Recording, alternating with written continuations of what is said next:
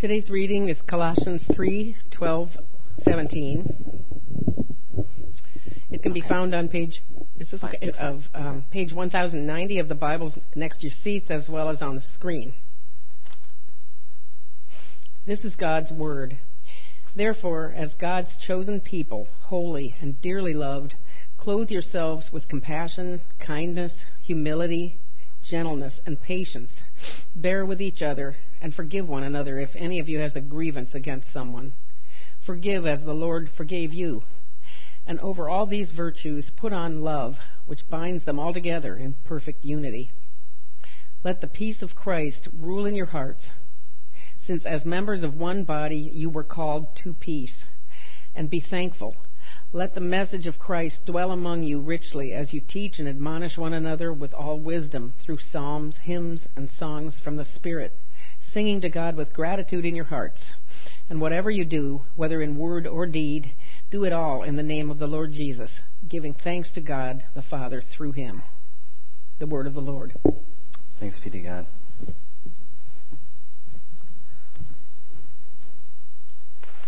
Will you uh, join me in prayer? God of grace, as we enter into this room together, I pray that you join us, especially now in this time as we try to understand what you are saying to us. And whether we come from a place where that makes a lot of sense to us because we we know you, uh, we have a long-term understanding of you or your presence in our lives, or whether we come more from a a place of confusion, distance, or just not really sure what we believe. Um, if we come, whether we come with things that have been going on in this in our lives this week that have come to the surface and dominated things in our in our world and made made it seem like perhaps it's difficult just to put one foot in front of the other, or whether we come uh, rejoicing because something, some door has opened, or you've become real in a way we didn't expect. Wherever we come from, join us, meet us, because all of us are in the same boat. We're more of a mess than we care to admit. In your story, in these scripture pages, they tell us that you that despite the fact that we're more of a mess than we care to admit, that you have decided to move towards us with your grace so that we could really hang on to the truth that we are more loved and accepted than we ever imagined through Christ. Make that come alive for us today, we pray. In Christ's name, amen. Um, today, we're talking about this ancient uh, attribute called long suffering.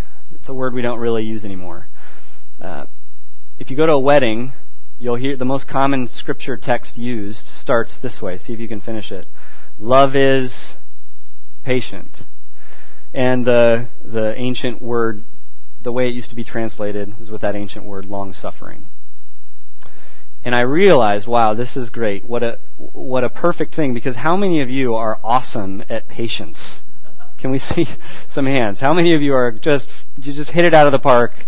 You don't even need to be here. Let's go ahead. You can actually leave if you, I mean, I, I realized this week, I thought, wow, I had no idea in choosing this ancient word. I didn't even have a good grasp on it. I just thought, let's revisit whatever that word is, long suffering. And I found out, whoa, I need this so badly myself.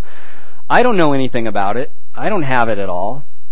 Our culture, it seems, is surrounding us with, with there's no need to be patient, really. We have no pressure to be patient with anything. In fact, the way uh, Louis C.K. put it in the, the video that went viral on Conan O'Brien, he said basically the, the way he put it was um, uh, we everything that we have is awesome, and it's wasted on the most ungrateful group of people ever in the world. You know, the idea that we we yell at our cell phone if it's two seconds late. You know. Um, and I, I mean, I, I'm right there. Like I, last time I rode on an Amtrak train, I was frustrated that the guy said they didn't have wireless high-speed internet anymore. You know, I was, you know, he, they used to have it, and then the time I rode, they didn't have it, and I was, you know, I, what am I going to do for this hour if I can't simultaneously speak and see someone from across the world, you know, and download giant high-resolution videos and send messages? Um, I read a book about John Adams by David McCullough a few years ago, and one of the things that stood out was the idea of being a diplomat for the United States in Europe uh, during the revolution and having to make these decisions about whether France would be their ally, whether the Netherlands would give them money, big decisions making on behalf of America, and every once in a while having to get feedback from the fellow representatives in America and having to write a letter and put it in the you know person's hand, and then wait three months until you know the answer comes. It just and here I am, you know, no high speed internet for an hour. It, eh, you know, everything's working against us developing patience. The idea that we that there's anything that's that's helping you or teaching you how to wait. Wait.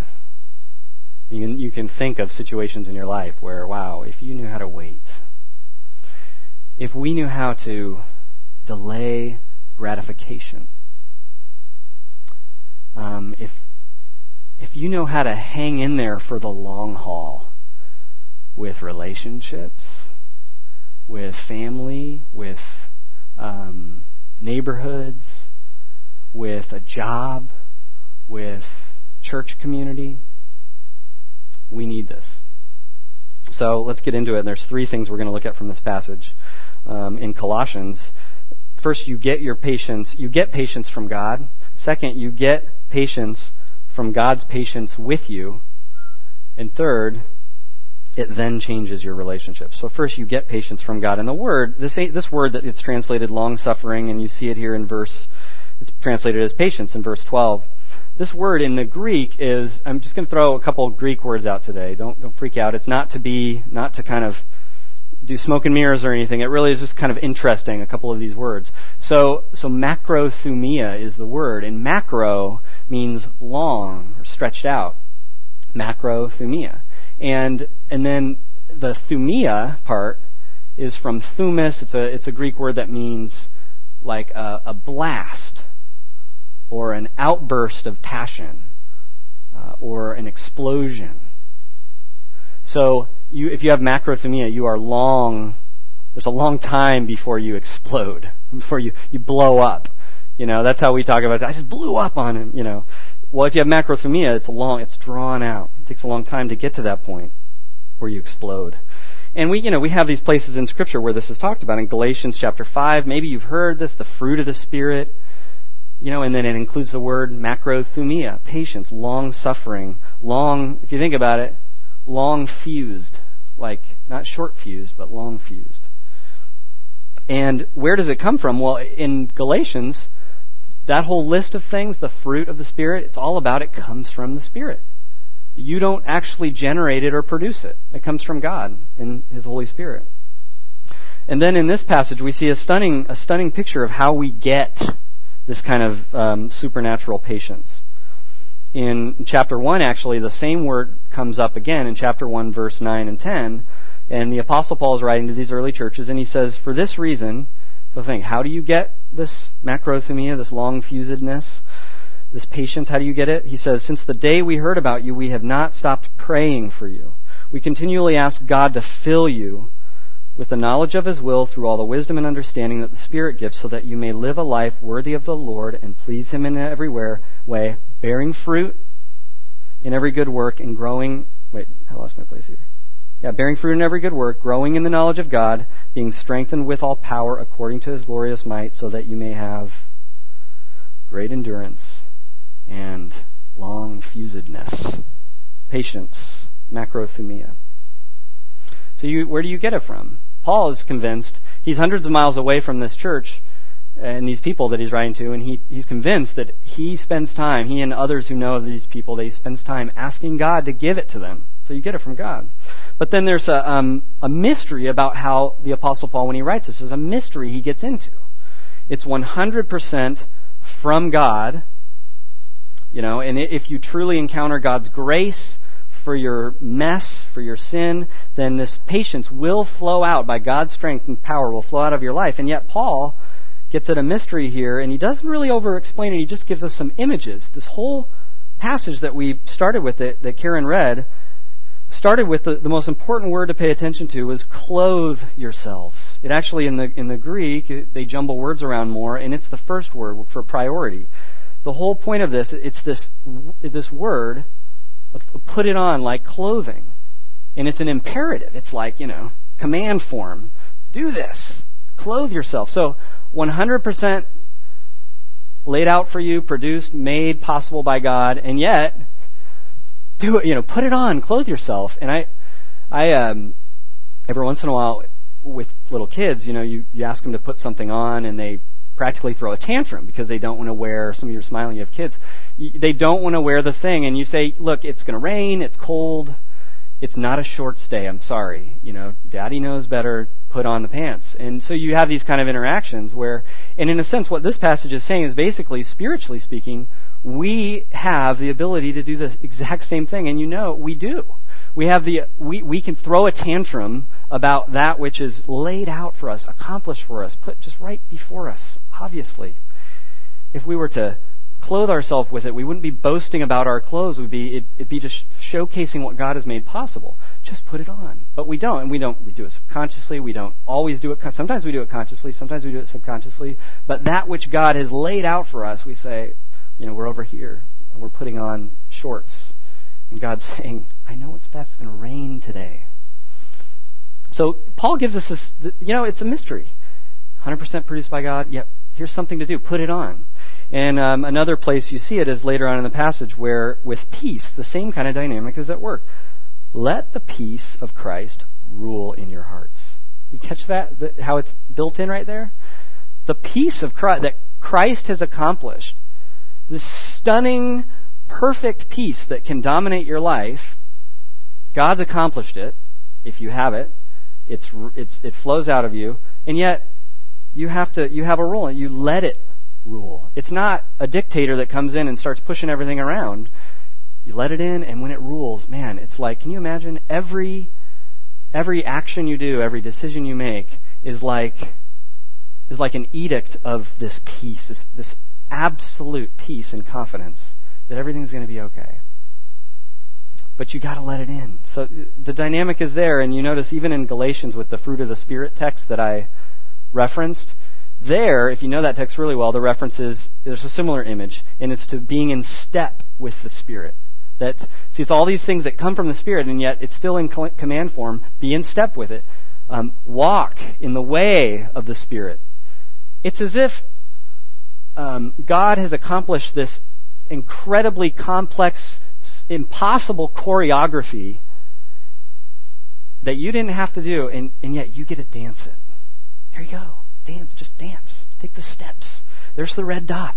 Put your foot on it. You know, that's that's basically what that's saying. This is all there. It's all possible. Just put your foot in the in the place. And if you're still having trouble getting how this mystery works, then verse 12 really unlocks it when it, when Paul is writing about this and gets down to the issue of our identity, because this is where it all comes together, really. Because you know that there's. Can you think about an issue, a point in your life? Can you think of an in, instance where um, you just laugh after the fact when you think about how how you blew up about something or how impatient you got and you go and you look back and you go what was i why how did i get into that intense wound up place and i just was I mean, and you just laugh you say how did i get there what, what was at stake um, the truth is that's kind of what paul is saying with these powerful images of our identity he's trying to remind us that if you're a christian there's nothing at stake. Look, the most important things are taken care of. You are God's chosen people. That's something God did. And by, by that, he, has made you holy and dearly loved. And you think about, it, even if you just pick one of those images, the chosen one, take that. The idea is that, you know, we're, we're striving after all these different things in our lives, and, and usually when we get kind of blow up. It has to do with someone getting in the way of something we're striving after. And Paul's saying, look, this is this is offered to you already. You're God's chosen people. What if someone came into your life and said, basically, like they just spent a couple minutes with you and they and they just looked at you and they kind of stood back in awe and said, "What have we here that I I am amazed. You I've got to say, you are the most unique person. You are like my new favorite person in the whole world, and I'm going to make sure I don't lose you. I'm going to stick to you. I mean, if, if somebody out of the blue just came into your life, how much of a difference that that would probably first you'd you'd think they were mentally ill, probably, right? You say, who who does that, right? I just made up a, a very silly analogy, but if they did, and it was it was legitimate, and you knew that it was real, you would there might be a sense in which you would just kind of say, "Wow," and a lot of other things would just kind of come to a halt, and you go and you kind of say to yourself, "Really?" Could that be true? Did someone really finally see me? You know, did they? Someone came and chose me. as their favorite. Well, that's what Paul is saying that, you know, just to look at one of these identity shaping things that he says right at the beginning. That's what's true about us, the God of the universe. That he's come in and said, I've decided, I choose you. You're my new favorite. I want to stick with you forever. I want to make sure that we're stuck together. You're welcome in my presence, and I want it to be that way forever. Now, that's true about you, so that you're, you're, there's nothing more at stake. When you have an impatient outburst, there was something that you were thinking was at stake that was really important. And this is sort of the counter message to that of the gospel is there's nothing at stake anymore because of the identity changing thing that has happened when Jesus took your place on the cross and offered you that new reconciliation with God. You're his favorite. You're chosen. So you get patience. You see how it's all kind of orchestrated and done by God. You get it from God. And then secondly, you get patience from God's patience with you. Now there's another Greek word I told you I was going to introduce a couple. The other one is called is orge. That's that's the Greek word for wrath or anger, but it's it's a settled opposition against something that's destructive. And God has this. And there's more. Usually in the Bible, it's aimed at us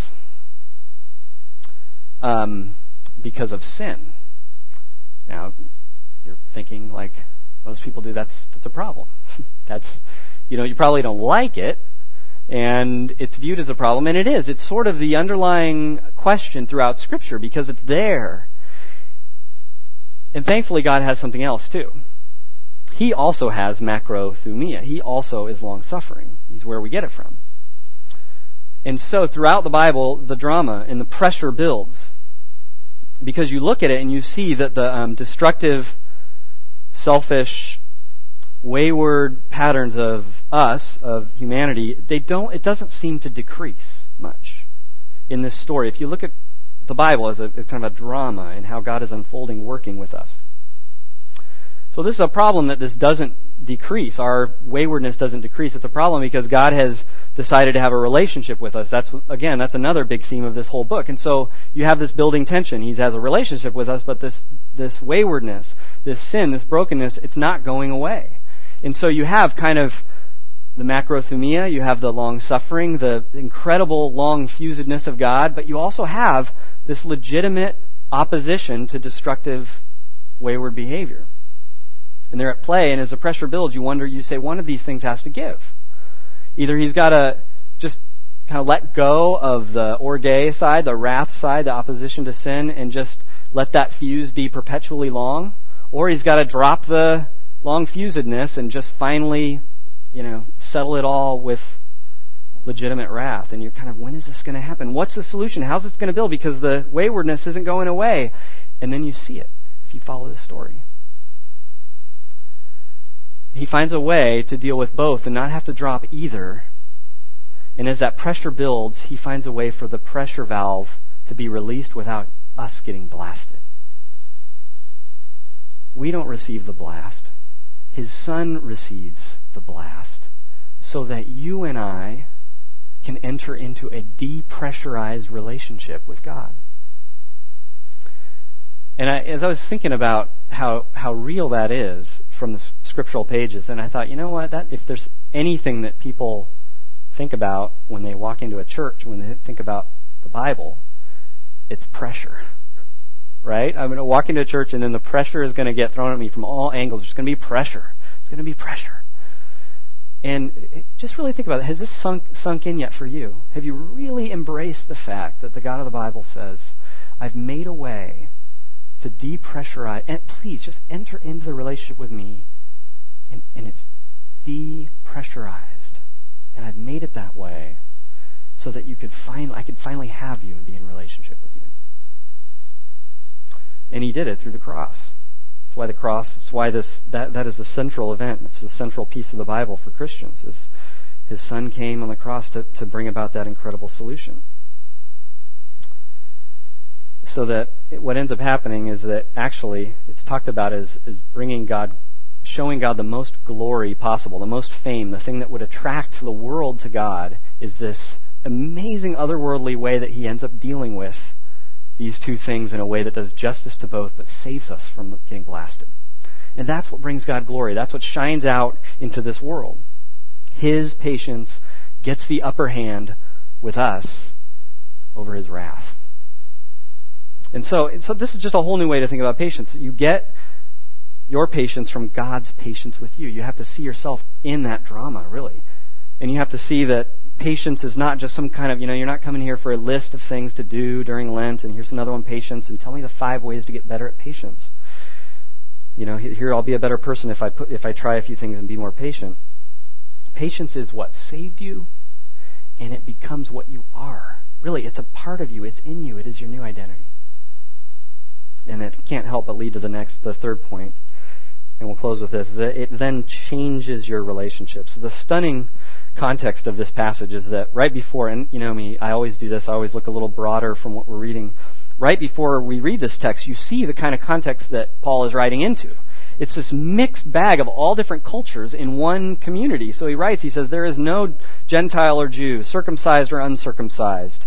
That's basically to say, you know, Jewish or non-Jewish. There's no barbarian, Scythian, slave or free, but Christ is all and is in all. He's talking about this radical ethnic and socioeconomic diversity that's in the Christian community, especially here, a lot more than maybe what we're experiencing at City Life. And he's writing to this church, and then he's saying, you know, put on uh, macrothumia, be long fused with each other. And you, if you know anything about um, I mean, Mark hinted at it today with a, a, church of, of Brazilians and, you know, and just some of the differences. If you've ever seen a relationship of people who've married, but they've come from different cultures, and now you've got the in-laws with all these expectations for this or that, you know how many opportunities um, in the kind of situation Paul is describing in the church that they would have to, to blow up on each other and to try out their patience and to get impatient with all these expectations and differences. Um, and he's, and and that's what he's speaking into. That's the context that we're talking about. So, so the bigger idea is this in terms of relationship, in terms of how uh, long suffering patience changes our relationships. The bigger, bigger issue is this.